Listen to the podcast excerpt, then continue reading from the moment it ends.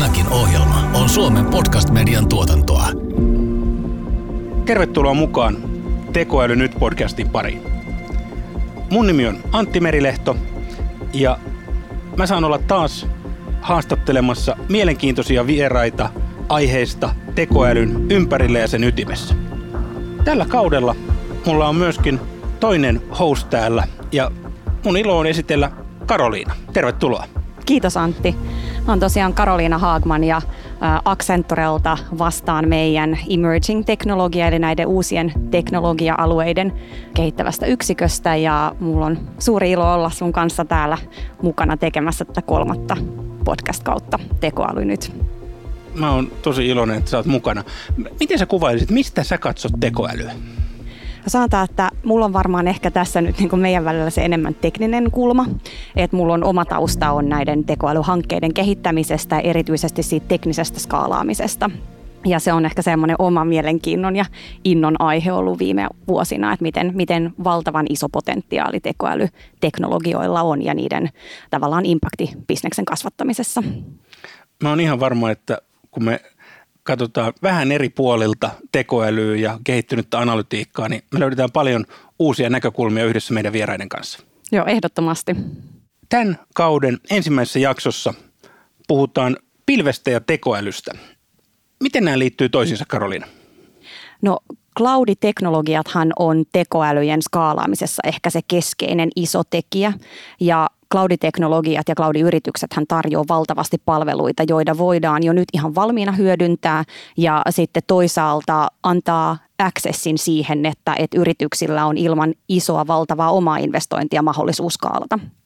Tämä on sen takia myöskin kiinnostava, koska jos me katsotaan pelkästään pilvipalveluiden kehitystä, niin jo viimeisen viiden vuoden aikana on menty paljon eteenpäin. Ja sitten kun se yhdistetään siihen, miten tekoäly on kehittynyt, niin me taitaa olla tämmöinen, jos anglismi sallitaan, niin täydellinen myrsky. Kyllä, ja sitten toisaalta ehkä tämä cloud-vendoreiden rooli koko ekosysteemissä. Että jos mietitään, että millä tavalla teknologiakehityksessä voi onnistua, niin se on tavallaan tämä, että miten hyvin sä pyörität sitä sun ekosysteemiä. Ja cloud-vendorithan on tässä isossa roolissa, että ehkä siitä näkökulmasta myös. Lähdetään siis pilven ja tekoälyn pariin. Tekoäly nyt. Tämä on Tekoäly nyt -podcast. Tässä jaksossa puhumme siitä, millainen ekosysteemi vallitsee tekoälyn ja pilvipalveluiden välillä. Ohjelman juontavat tekoälykirjailija Antti Merilehto sekä Accenture Suomen Liquid Studion johtaja Karoliina Haakman. Ohjelma sisältää kaupallista yhteistyötä. Tässä jaksossa mukana ovat ohjelmistotalo S A S Institute ja teknologiayhtiö Accenture. Ensimmäisenä Antin ja Karoliinan haastateltavana ovat S A S Instituten datahallinnan asiantuntija Jarno Linkvist sekä Microsoftin asiakkuusjohtaja Hans Dolk. Tekoäly nyt.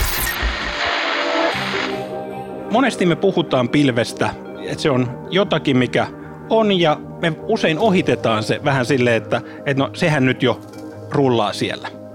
Mutta kun me mietitään, mikä pilven rooli tänä päivänä on, minkä takia, miksi meillä on arvokasta, että me ajetaan, että meillä on dataa, meillä on ratkaisuja pilvessä. Miten sä Hans näet? No tietysti se, että erityisesti kun puhutaan siitä hyperskaala-pilvipalvelusta ja pilvipalvelualustasta, niin silloin me tietysti saadaan se massiivinen kapasiteetti sinne tekoälyn avuksi tai taustalle tukemaan sitä. Ja mahdollistetaan se, että, että me pystytään toteuttamaan niitä ihmeellisiä asioita, mitä niillä tekoälyratkaisuilla sit haetaan. Miten Jarno, mikä sä näet, mikä pilven käytössä on, on tärkeää, kun me mietitään asiakkaiden saamia hyötyjä? No totta kai se on se nopeus ja joustavuus, mitä, mitä pilven käyttäminen mahdollistaa. Eli sen sijaan, että odotettaisiin viikkokausia jonkun alustan asentumista perinteiseen tota, konesaliin, niin sieltä saadaan instanssi pystyy yleensä minuuteissa. Että se on aika radikaali ero perinteiseen. Miten sitten Hans, jos puraudutaan vielä vähän tähän niin kuin tekoälyn rooliin sitten pilvipalveluissa, niin kuvaisitko sä vähän sitä, että, että minkälaisia palveluita te tarjoatte, mikä teidän rooli niin kuin pilvipalvelun tarjoajana on tässä koko tekoälyn kehittämisessä ja tässä tavalla ekosysteemissä, joka tarvitaan sen ympärille? No meidän rooli on itse asiassa hyvin niin kuin monipuolinen. Ensinnäkin tietysti se, että tarjotaan niitä alustoja, eli sitä pilvipalvelun ajo-alustaa, minkä päälle voi niitä ratkaisuja sitten itse tai organisaatiot rakentaa päälle. Mutta toki me tuodaan myös sitten niitä tekoälyratkaisuja tiettyihin tarpeisiin, esimerkiksi näitä kognitiivisia palveluita, ettei jokaisen yrityksen organisaation tarvitse massiivisia investointeja tehdä vaikka äänen, puheen, kuvan tunnistukseen, vaan voi sitten tämmöisiä ikään kuin mikropalveluita hyödyntää niissä omissa palveluissaan, niin sitä kautta täydentää niitä omia tekoälyratkaisuitaan ja saada sitä kustannusta myös niihin ratkaisuihin vähän inhimillisemmäksi, ettei tarvitse ihan joka asia keksi itse. Toi on varmasti se tärkeää, että jos me mietitään eri organisaatioiden omia kyvykkyyksiä lähtee kokeilemaan. Et tietysti monet yritykset ja organisaatiot niin pyrkii siihen, että ratkaisut olisi onnistuessaan mahdollisimman helposti vietävissä tuotantoon. Et me ei oltaisi semmoisessa proof of concept -pokkiviidakossa. Haluttiin, että hei, tämä toimii, niin ettei ole tarvetta rakentaa uudestaan, vaan päästään tuomaan se ihan sinne asiakkaille saakka. Ihan totta. Ja toi on yksi niistä tärkeistä syitä, syistä, minkä takia näitä tekoälyratkaisuja näillä hyperskaala-pilvipalvelualustoilla ajetaan. Että voidaan lähteä ihan tosi pienellä investoinnilla liikkeelle ja voidaan niin kuin rakentaa se tosi pienesti. Sitten kun se osoittautuu onnistuneeksi, niin se voidaan skaalata todella massiiviseen mittaluokkaan sitten ilman, että täytyy rakentaa sitä asiaa uudestaan. Juuri näin. Skaalautuvuus on se, ehkä se keskeinen juttu siinä.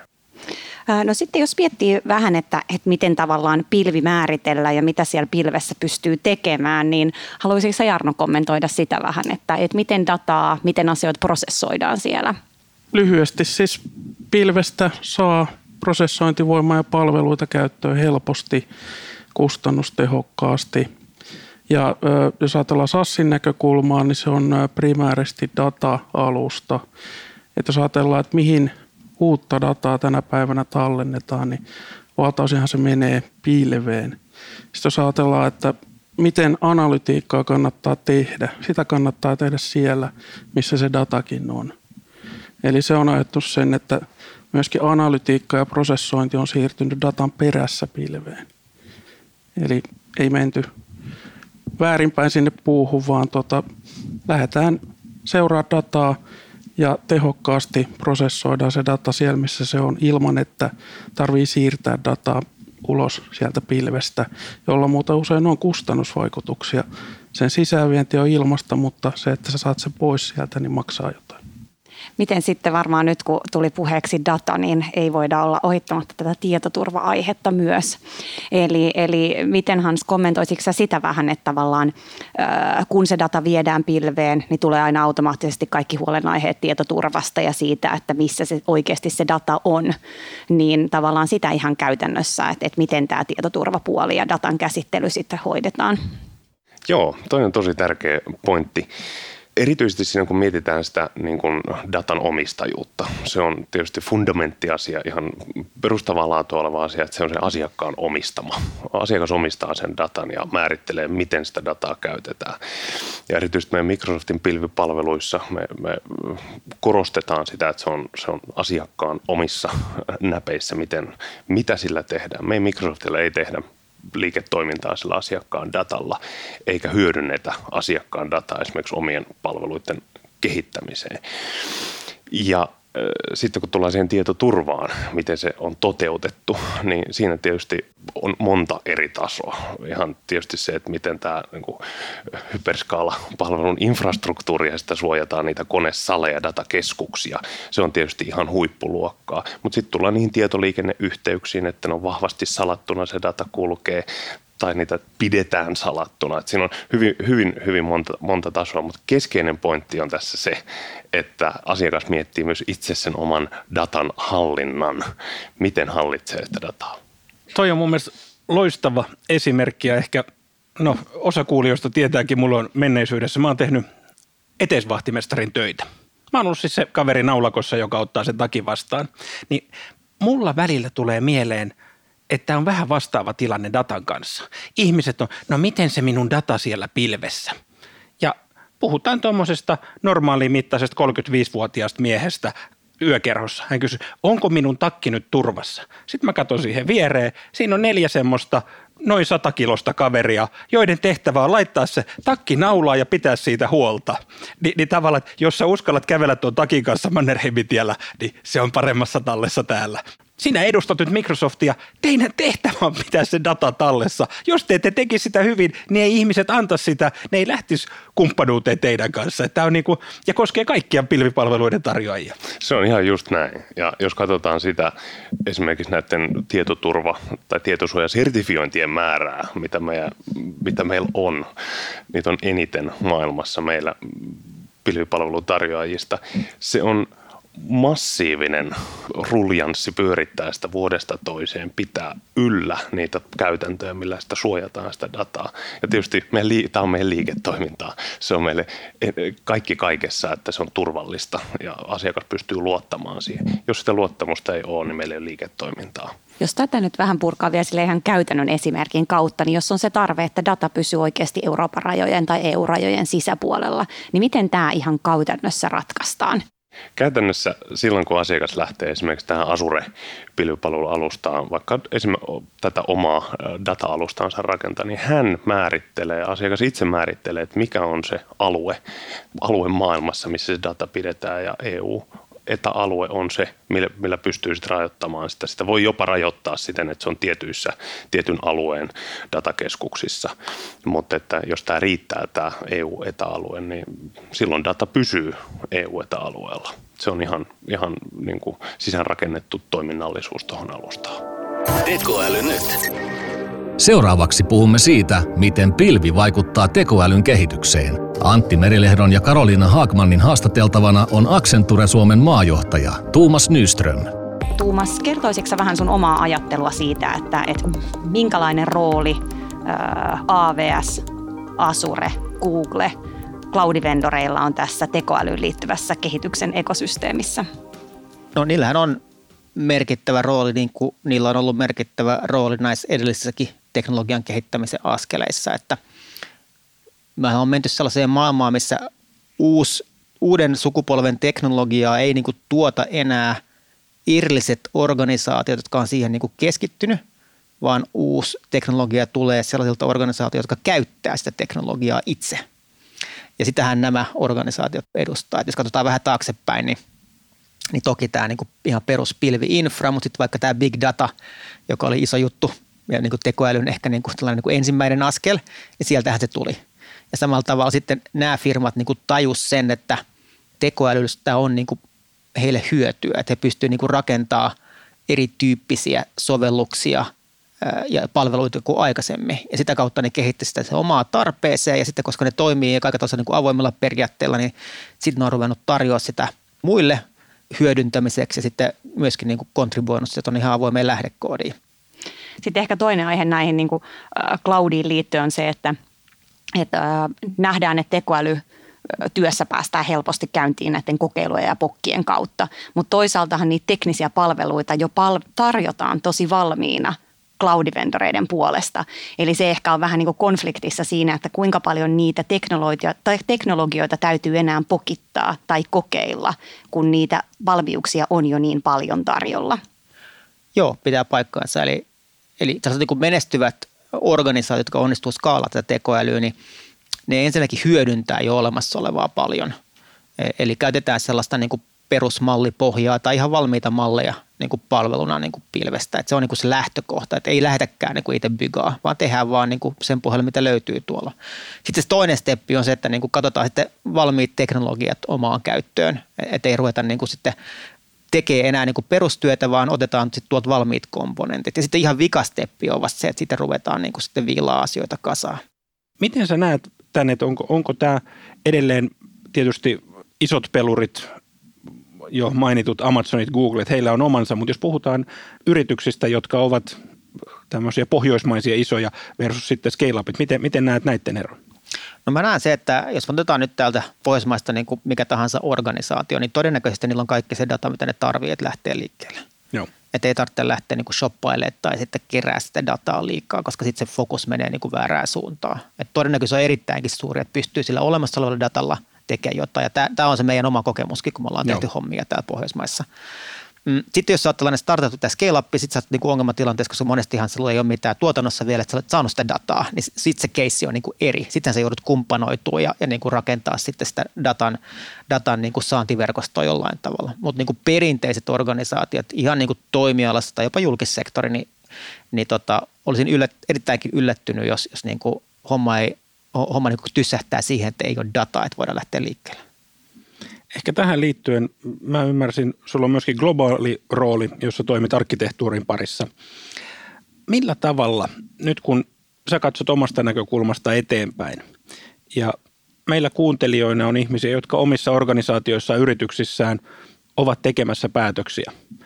Katsotaan muutaman vuoden eteenpäin, kuvasit hienosti noita, mitä te olette huomannut, mitkä ovat niitä steppejä, joilla yritykset pääsee eteenpäin, mutta mitä meidän kuulijoiden, päätöksentekijöiden olisi hyvä huomioida, kun mennään eteenpäin? Millaisen tulevaisuuden näet tekoälyn ja analytiikan hyödyntämisessä seuraavan kahden, kolmen vuoden aikana? No se ensimmäinen asia, joka pitää niin kuin mieltää tässä on se, että perinteisesti tällainen niin kuin O L A P ja O L T P on niin kuin ollut kaksi eri maailmaa. Et sulla on ollut se analytiikkapumppu tuolla jossain ja ne on toiminut sen niin kuin tietyllä tavalla sellaisen niin kuin batchipohjaisen, että sinne annetaan dataa ja sitten pyörittää siellä jotain. Sitten sun tullaan toisella puolella tämä transaktiomaailma, missä sitten reaaliajassa tapahtuu asioita ja sitten tämä eheys ja tällainen niin kuin teknologinen niin kuin skaalautuvuus on ollut tärkeitä juttuja. Ja nythän nämä maailmat niin kuin yhdistyy. Et nythän me on alettu sellaista maailmaa tässä viimeiset kymmenen vuotta, missä lähdetty tällaista niin kerrosarkkitehtuurin rakentaa, missä nämä niin kuin asiakasrajapinnat ja tällaiset niin kuin kokemukselliset asiat on ollut niin kuin tärkeitä. Ja toki se tekoäly on sinnekin niin kuin mennyt chattibotti mielessä, mutta oikeasti haetaan niin kuin sellaista kymmenen kertaa differointia tai jotain muuta, niin monesti se tarkoittaa, että sen pitäisi niin kuin osua siihen core-prosessiin. Eli silloin pitää pitää miettiä, että miten mä saan sen niin kuin tekoälyn sinne mun monoliittiin sisään, sanotaanko näin kauniisti. Että mitä, mitä tavalla mä saan niin kuin backend-järjestelmiä, jotka ei ollut hirveässä fokuksessa nyt, koska me ollaan laitettu tämän niin kuin digimaailmaan, missä se frontti on ollut ja se analytiikka siellä sivulla. Me ollaan laitettu tässä, niin kuin, me ollaan niin kuin jätetty se kahdeksankymmentä pinnaa sitä I T:stä niin kuin vähän oma onnensa nojaa ja sitten me ollaan rakennettu sinne päälle ja sinne sivulle kamaan. Mutta nyt tekoäly tuo tämän niin kuin prosessi, joka pyörii siellä korestaan niin kuin keskiöön ja miten me siihen saadaan tällaisen niin kuin proseduraalisen konfiguraation ja koodin lisäksi sitä tekoälyä sisään. Voidaan niin kuin tehdä erityyppistä niin kuin juttua, vaikka optimointia tai, tai tota noin päätöksentekoa ihan eri tavalla kuin nämä, nämä niin kuin joko ihan manuaalisesti toimivat niin kuin prosessit tai sitten niin kuin perinteisen niin kuin proseduraalisella kielellä automatisoidut prosessit. Miten tämä ihan teknisesti tapahtuu?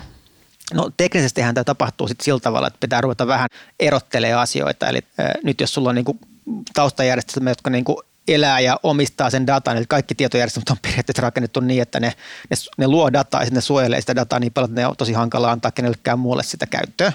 Ja nyt se data pitää niin kuin vapauttaa siellä niin kuin reaaliajassa. Et silloin kun tapahtuu jotain juttuja, niin sitten sun pitäisi päästä kiinni siihen datavirtaan.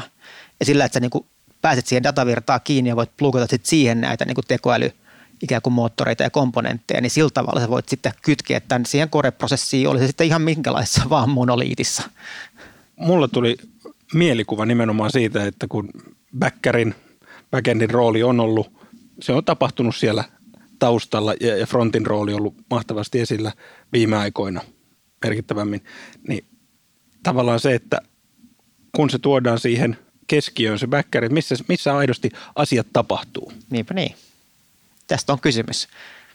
Me ollaan tänään itse asiassa keskusteltu aikaisemmin myös tuosta tekoälyalustojen hyödyntämisestä, eli siitä, että millä tavalla päästään teknisesti hyödyntämään parhaalla tavalla niitä kyvykkyyksiä, joita on jo, ja miten sitä pystytään tekemään kustannustehokkaasti. Miten, Tuomas, sun ajatukset tämän aiheen ympärillä? No joo, siis alusta niin kuin joku valmis komponentti tai, tai niin kuin rakennelma on niin kuin aina parempi kuin, että ruvetaan rakentamaan itse. Et ilman muuta tällaisia niin kuin tekoalustoja tulee syntymään ja, ja tota noin, niitä on jo olemassa. Siinä on kuitenkin aika paljon duunia, että jos mietitään näitä niin kuin perusrakenneosia, mitä sä rupeat liimaa sitten itse kasaa. Ja jos joku on tehnyt se sun puolesta ja se ymmärtää, että näin se toimii ja näin me saadaan se prosessi siellä teknisesti pyörimään, A I-opsit ja niin poispäin, ja sitten osaa vielä niin kuin nivoo yhteen nämä tarvittavat komponentit niin, että sulla oikeasti, niin kuin sä, sä lähdet liikkeelle siitä, että sä rupeat miettimään, mitä palveluja se tekoäly sulle tuottaa. Että onko tämä tällaista niin kuin kielen tunnistusta vai onko tämä niin kuin kuvan ymmärrystä tai, tai mistä me lähdetään liikkeelle. Että se on se niin kuin abstraktio tuossa, missä pitäisi niin kuin liikkua. Sen sijaan, että ruvetaan miettimään, että mitä viisitoista kirjastoa mä tässä nyt sitten liimaan yhteen, että mä saan jotain kenties. Sitten menee puoli vuotta hupsia ja sitten tota ei syntynyt mitään arvoa. Ja voisiko jopa sanoa niin, että vaikka nämä yksittäiset palvelut on tällä hetkellä aika kypsiä, niin se, että meillä olisi valmis kokonaisarkkitehtuuri, joka tarjoaa ne ratkaisut, niin se ei ehkä ole enää niin triviaali asia. No näinhän se on, että verkostahan voi hyödyntää yksittäisiä palveluja niin kuin reaaliaikakutsuilla tänä päivänä, jos haluaa, ja niitähän löytyy näistä pilvipalveluista. Ja tällaisia niin kuin yksittäisiä kokeilujahan sieltä voi hyvin tehdä. Mutta sitten jos sä haluat, niin kun, jos sulla on jotain rajoitteita sen suhteen, että sä tulet rakentaa niin kun sellaisia palveluita, joita sieltä ei löydy, niin silloin sä tarvitset tämän platformin. Tekoäly nyt. Tänään opittiin, millainen on pilvipalveluiden ja tekoälyn välinen suhde. Miten Karoliina, nyt kun me kuunneltiin meidän vieraita, mikä sun näkemys on? Tuleeko valmiit tekoälyalustat muuttamaan sen, miten tekoälyä pystytään hyödyntämään?